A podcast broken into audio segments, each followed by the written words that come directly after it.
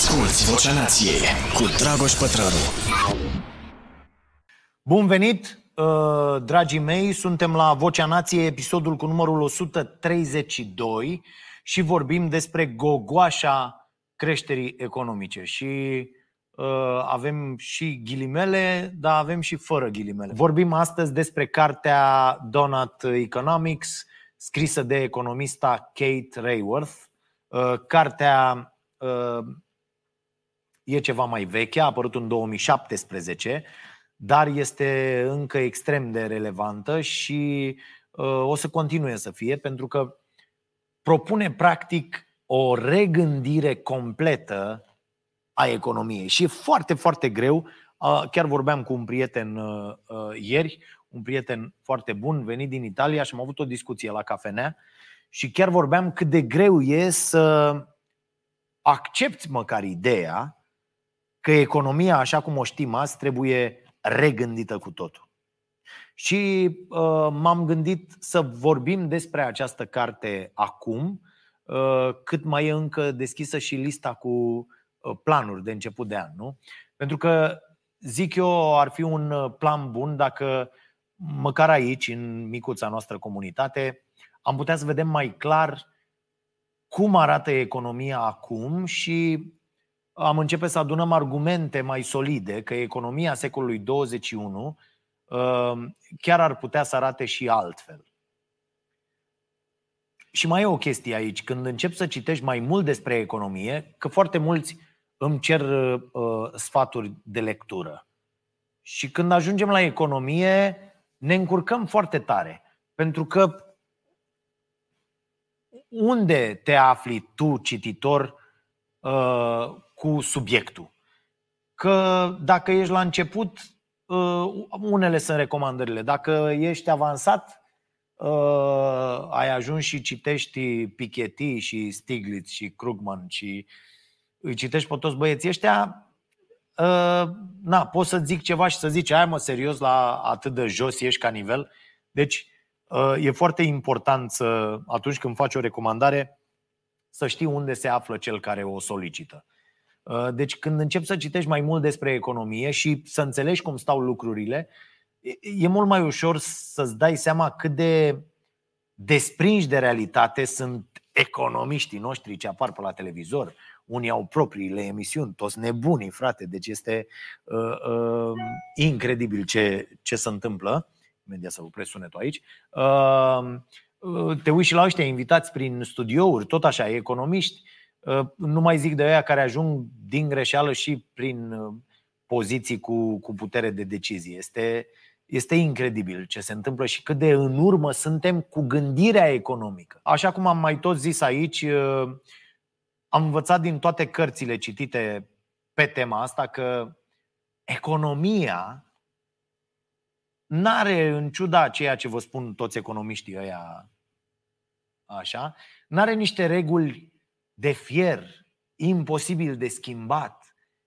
Legile economiei există pentru că noi am decis asta cu toții. Ele, sunt, ele nu sunt niște legi naturale care ne-au fost lăsate așa să ne uităm la ele și să ne minunăm.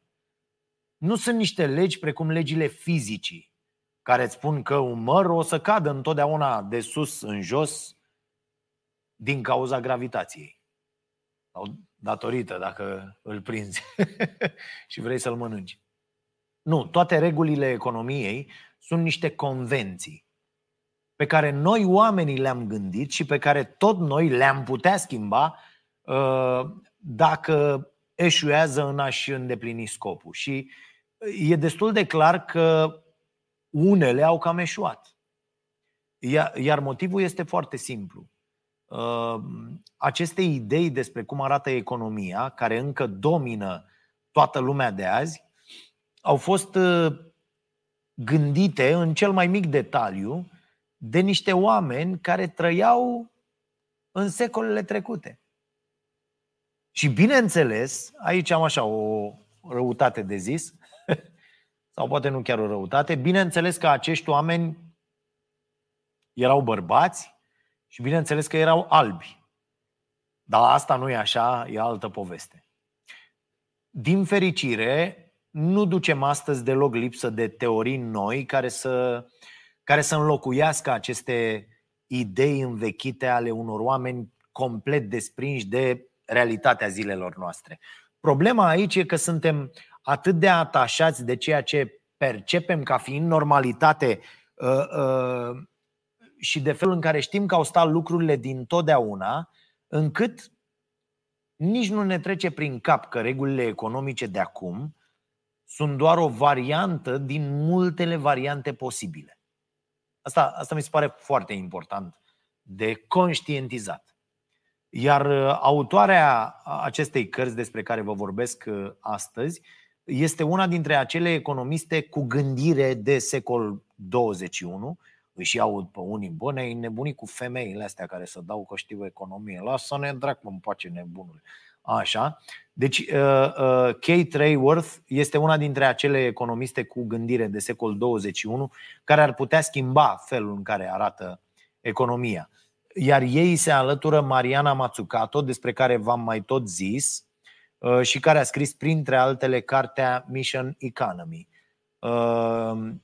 Dacă ar fi să citiți doar două cărți anul acesta despre economie, bineînțeles, ca să înțelegeți cum ar putea arăta economia, poate că acestea ar trebui să fie. Din păcate nu sunt traduse la noi, dar uh, și de asta ne-am propus să vorbim despre ele aici, la Vocea Nației, parând. Parând, tată. Pentru că ideile uh, acestor doamne se îmbină foarte bine și ne arată că o viață mai bună, uh, titlul cărții lui Cristian Iftode, da?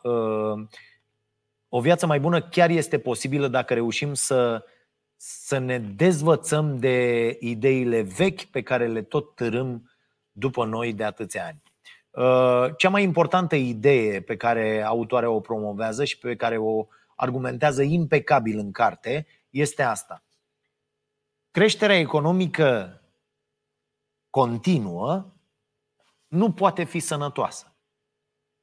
Nimic în natură nu crește constant. Nu? Orice organism crește până când ajunge la maturitate, iar apoi creșterea trebuie să se oprească, pentru că altfel devine nesănătoasă. Din nou, dacă ar fi să rețineți un singur lucru din toată această carte, ăsta ar trebui să fie. Adică puteți să mergeți mâine prin oraș să vă lăudați că ați citit-o. Uh, să nu vă mai lăsați niciodată păcăliți când auziți sau citiți despre creșterea economică sau creșterea produsului intern brut, prezentată ca un bine absolut, fără niciun context. Asta să nu-i ziceți lui Câțu că explodează capul. Da? Și da, e greu, pentru că ideea asta de creștere a devenit sinonimă cumva cu prosperitatea. Nu? Ce vrem toți, mereu? Să ne creștem afacerile, să creștem ca oameni ca profesioniști. Ne-a intrat în limbaj noțiunea asta, nu? E, autoarea ne propune să devenim agnostici uh, cu privire la creștere. Da? Adică să ne gândim cum putem avea o viață bună și prosperitate fără să ne intereseze dacă avem creștere, fie că e vorba de creștere la nivel individual, fie că e vorba de creștere economică. Și așa cum stau lucrurile acum, situația e fix invers. Tot ceea ce fac economiștii și decidenții este să, să urmărească uh, uh, creșterea economică fără să conteze dacă oamenii au într-adevăr o viață bună. Iar asta se întâmplă pentru că teoriile economice clasice îi învață uh, că fără discuție de aici apare bunăstarea din creșterea economică. Știți și principiul despre care v-am tot vorbit eu cu trickle-down economy, da, cu bogăția. Apropo, ați văzut uh, că uh, ăștia, cei mai bogați 10 oameni de pe planetă, au după pandemie, au ieșit și ei din pandemie, sau mă rog, uh, o să iasă din pandemie cu o avere dublă. Deci au ajuns la o avere cumulată de 1500 de miliarde. Cam așa e. Avem noi astăzi la emisiunea Starea Nației subiectul. Deci uh, și că, domne, din această bunăstare, uh, ea se va revărsa până la urmă și la ultimii oameni din societate. Ceea ce este fals, este o porcărie, s-a demonstrat deja că e fals, doar că bogații o vând în continuare oamenilor din ce în ce mai săraci din toată lumea. Sigur că această creștere aduce uh, bogăție, dar doar până la un punct. Da? Pentru că, deși bunăstarea include, într-adevăr, consum de bunuri și servicii, ea înseamnă mult mai mult de atât. Ce înseamnă, de fapt, bunăstarea? Și cum vă răspundeți voi? Fiecare ar trebui să-și răspundă la această întrebare. Bunăstarea înseamnă să fii sănătos, nu? Să poți să respiri aer curat, din ce în ce mai mult un lux mai peste tot. Să ai prieteni, să ai timp ă, să dedici familiei, să ai timp să păstrezi legătura cu acei prieteni. Da?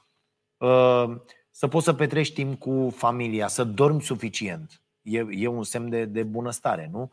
Ă, să poți să te plimbi, să ai acces la natură. Foarte, foarte important suntem mult mai sănătoși. Am văzut un, un filmuleț cu uh, doctorul uh, uh, Perlmutter care uh, povestește cât de important este să ai contact uh, direct cu natura, uh, cât, de, cât de important e pentru sănătatea creierului, pentru sănătatea corpului și noi ignorăm toate lucrurile astea. Da?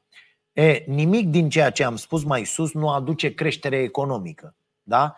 Nimic din ceea ce am spus adineaur nu crește produsul intern brut, mama lui de produs intern brut. De remarcat că economiile mai sănătoase la cap, uh, de pildă Noua Zeelandă, uh, economiile mai sănătoase la cap au renunțat la a uh, socoti bunăstarea în funcție de PIB. Și e într-adevăr o, o mare, o mare prostie. Dar la fel, rămâne între noi, nu îi spuneți lui Câțu, explodează capul dacă o aude.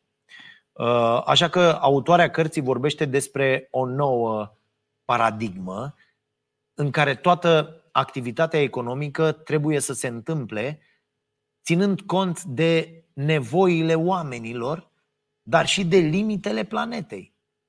Nu? Și tot modelul ăsta economic pe care îl desenează arată foarte simplu, ca o gogoașă de asta americană, cu un cerc interior și unul exterior. Uh, cercul uh, interior desemnează nevoile de bază ale fiecăruia dintre noi, iar cercul exterior este tavanul ecologic al planetei. E, între limitele astea două, cercul mic și cercul mare, între baza socială și plafonul ecologic, se află acel spațiu sigur în care omenirea trebuie să trăiască. Și imaginea e una care îți rămâne în minte după ce o vezi. De asta e, e ok uh, uh, cartea. Uh, o înțelege până și unul ca mine. Da?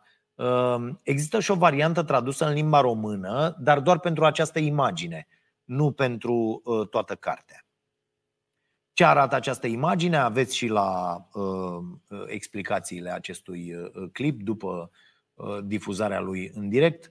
Uh, arată ceva foarte simplu. Arată o lume normală în care la, la nivel individual nimeni nu este privat de asigurarea nevoilor de bază. Da?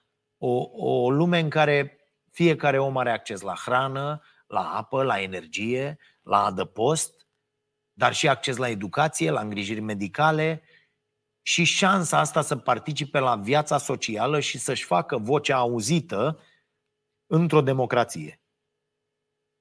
Vi se pare exagerat? Există vreun motiv pentru care n-ar trebui să avem toate aceste lucruri? Dar imaginea nu se oprește aici, pentru că nu e suficient. E, e nevoie ca în timp ce ne asigurăm toate aceste nevoi de bază, uh, uh, să, să fim siguri că în mod colectiv, prin toate acțiunile noastre, nu punem prea multă presiune pe sistemele de susținere a vieții pe care ni le oferă pământul, sistemele de care depindem cu toții în mod fundamental, climat stabil, soluri fertile, da? un strat de ozon uh, protector, ape curate. Cu alte cuvinte, să ne asigurăm că avem cu toții bunăstare în timp ce nu distrugem bunăstarea planetei și în timp ce ne gândim și la cei care vin după noi. Și e important de reținut că bunăstarea asta a planetei este de fapt și bunăstarea noastră. La mintea cocoșului, nu? Că depindem de sistemele de susținere a vieții pe care pământul ni le oferă. Deci nu-i facem noi acum naturii vreo favoare, că foarte mulți, inclusiv antreprenori, inclusiv cretini din ăștia care încă mai cred cum eram și eu acum 25 de ani, eram la fel, un cretin de ăsta care credea că putem să facem orice, suntem că în numele libertății putem să-i facem orice planetei, nu ne interesează de aia care vină, dă-i morților, bă, da, ai făcut copii, dă-i dracu să se descurce. Că și eu m-am descurcat, da, foarte mulți oameni gândesc așa. Foarte mulți dintre oameni de, de pe această planetă, pentru faptul că renunță la a se educa permanent, ă, rămân oligofreni. E simplu, adică și o spune unul care a fost acolo în toată splendoarea lui. Toată nebunia asta e de fapt un joc uh, uh, cu două capete, dacă vreți, în care uh, tot noi avem de, de pierdut sau de câștigat. Și nu e nicio surpriză că momentan suntem foarte departe de ceea ce propune acest model.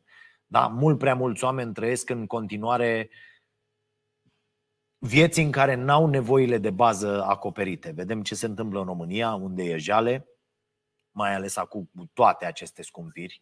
Deci este incredibil uh, uh, ce, ce se întâmplă. Iar la nivel colectiv, am reușit să producem uh, o criză climatică, să cauzăm această pierdere a biodiversității, pardon, să poluăm toate apele pe lângă care stăm și să tot depășim barieră ecologică după barieră ecologică.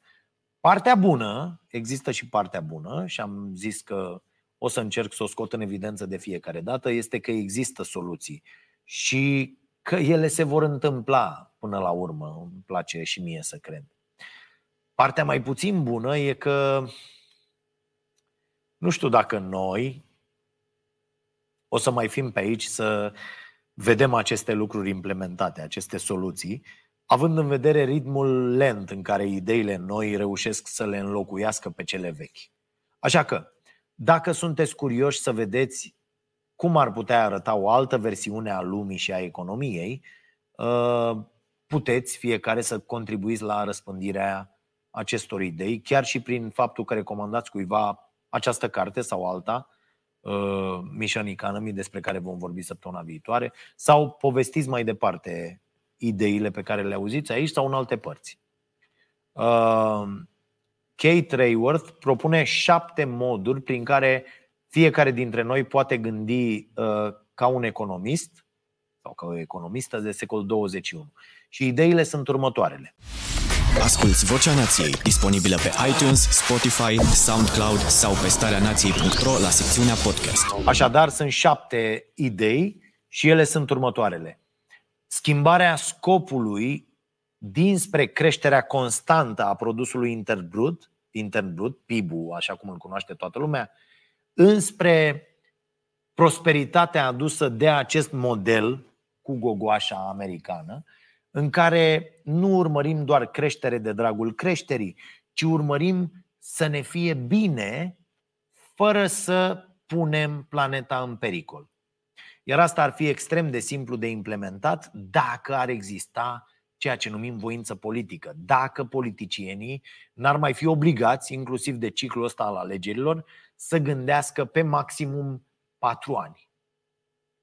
Se vorbește de aproape două decenii despre înlocuirea sau uh, completarea produsului intern brut cu un alt instrument care să, uh, să fie mai bine ancorat în realitate. A avut și Comisia Europeană tot felul de inițiative pe tema asta, Uh, toată lumea e convinsă că nu mai putem continua să măsurăm PIB-ul și să zicem că în funcție de valorile acestui instrument avem sau nu avem bunăstare. Dar Din păcate, discuțiile rămân la nivel de teorie. Iar la economiștii noștri, știm cu toții, nici măcar teoria nu ajunge la zi. Încă suntem la 1970-75, așa. Acolo, câțu e acolo? E la, la Friedman, la Hayek, acolo, la băieți. A, mai sus de acolo n-a existat nimic, n-a mai făcut niciun cornet în nicio carte. Uh, apoi, uită-te la imaginea de ansamblu. Economia asta nu există uh, uh, uh, în mod independent. Ea este uh, țesută cumva în, în alegerile pe care le face fiecare dintre noi, în, în felul în care producem, consumăm, distribuim bunuri și servicii. Și foarte important, economia se bazează pe lumea naturală din care și noi facem parte. Societatea civilă, statul, piețele, gospodăriile, ă, ă, resursele naturale, afacerile, toate astea se influențează reciproc și sunt legate între ele, sunt interconectate. Și trebuie să le vedem pe toate în ansamblu, nu luate separat. Da? E cum e transdisciplinaritatea asta în educație, despre care se tot vorbește acum, dar la fel doar se vorbește, nu se face aproape nimic. Toate astea cultivă natura umană. Așa cum oamenii pot fi educați să fie individualiști sau competitivi, pot la fel de bine să fie cooperanți și altruiști. E vorba de valorile cu care creștem, valorile în, în, în interiorul cărora acceptăm să ne dezvoltăm, să existăm. Economia de azi e construită pe un model care îi percepe pe oameni ca fiind, fără excepție, niște egoiști. Niște egoiști care au grijă doar de propriul interes și de propriile câștiguri. Da? Celebrul homo economicus se vorbește inclusiv la facultățile de profil despre chestia asta ca fiind o chestie bună. Uh, vi recomand aici uh, uh, împotriva lui Homo economicus și pe Daniel Kahneman cu gândire rapidă, gândire lentă și mai sunt încă două cărți. Ah, ce-mi scap acum. O să vi le zic. Lumea n-arată așa. Da? Cei mai mulți oameni, în opinia mea, sunt preocupați de mult mai multe lucruri decât de binele propriu. Da? Iar economia ar trebui să înceapă să aibă în vedere asta și să cultive și această latură a naturii umane. Un exemplu foarte bun este toată munca asta de îngrijire care nu e inclusă în calculele economice pentru că nu are un preț.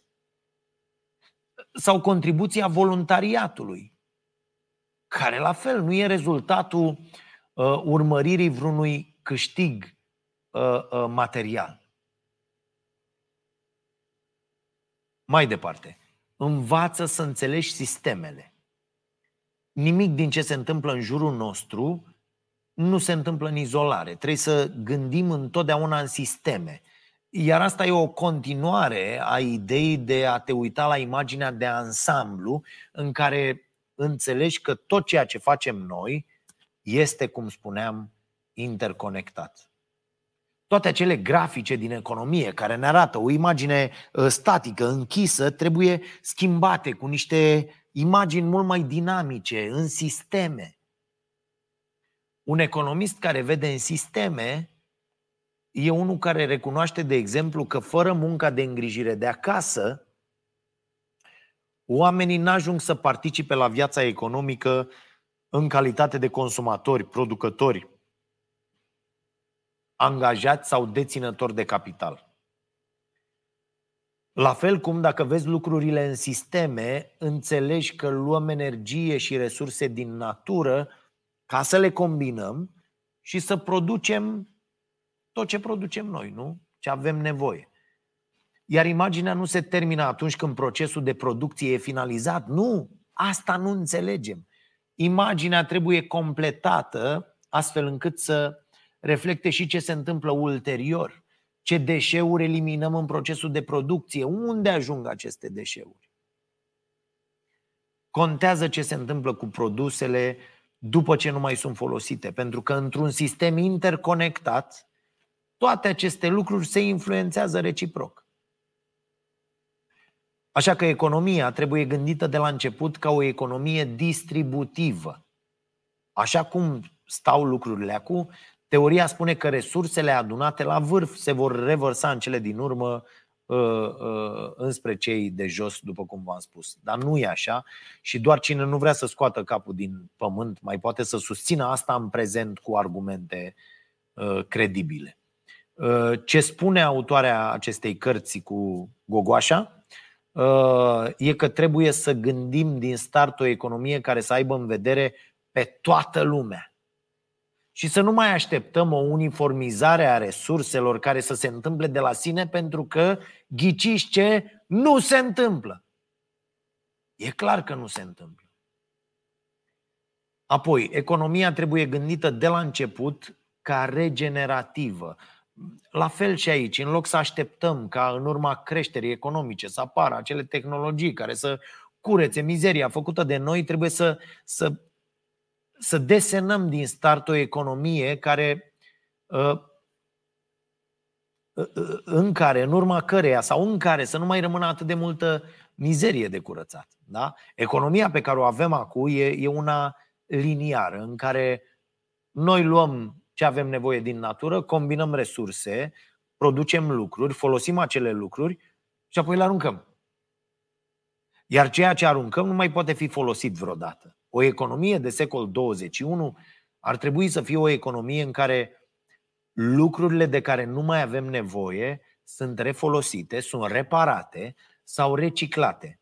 Vă recomand din nou aici cartea lui Serge Latuș, uh, uh, deteriorare programată, obsolescență se numește în, în dicționar chestia asta, adică ce fac ăștia cu toți producătorii uh, care dau clar o durată de viață pentru produsele lor, astfel încât să vii să cumperi și următoarea generație, următoarea generație, următoarea generație și pe celelalte le aruncăm pur și simplu. Și ultima idee este cea despre care am vorbit la început și cea care mi se pare deocamdată cel mai ușor și cel mai important de reținut. Să fii agnostic cu privire la creștere.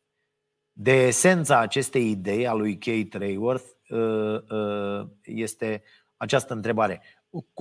Cum putem transforma o economie gândită să crească, indiferent dacă ne aduce bunăstare sau nu, într-una care ne aduce bunăstare, indiferent dacă crește sau nu? și mai fac câteva recomandări. Am mai recomandat într-un podcast trecut site-ul făcut de cercetătorii de la Universitatea din Leeds, unde puteți vedea pentru mai multe țări, inclusiv România, felul în care sunt asigurate nevoile de bază și cum sunt depășite limitele planetare. Se numește A Good Life uh, for All Within Planetary Boundaries, ceva de genul ăsta. Uh, îl menționez din nou pentru că se bazează pe acest model al lui Kate Rayworth și poate dacă n-ați apucat uh, încă să vă uitați acolo, o să vi se pară mai interesant acum când știți și care e baza lui. Uh, primul capitol din cartea despre care am vorbit azi poate fi citit gratuit uh, pe site-ul donateconomics.org. Puteți descărca de acolo în format PDF primele 30 de pagini, ceva de genul ăsta și vă recomand să o faceți pentru că o să vreți apoi să citiți toată cartea. Eu am luat-o pe Kindle uh, și e super ok. Nu trebuie să știți să fiți ași în engleză ca să înțelegeți cartea asta. Uh, adică am citit-o eu pentru numele lui Dumnezeu. Uh, găsiți acolo și imaginea modelului economic propus de autoare uh, cu uh, Gogoașa. Există mai multe conferințe TED pe care le puteți urmări cu uh, Kate Rayworth și, în general, puteți să-i căutați pe, pe YouTube pe toți autorii pe care ați vrea să-i citiți. De cele mai multe ori, dacă sunt încă în viață, veți găsi conferințe, discuții cu ei, uh, uh, TED Talk, uh, Google Talks și așa mai departe. Da? Mai bine.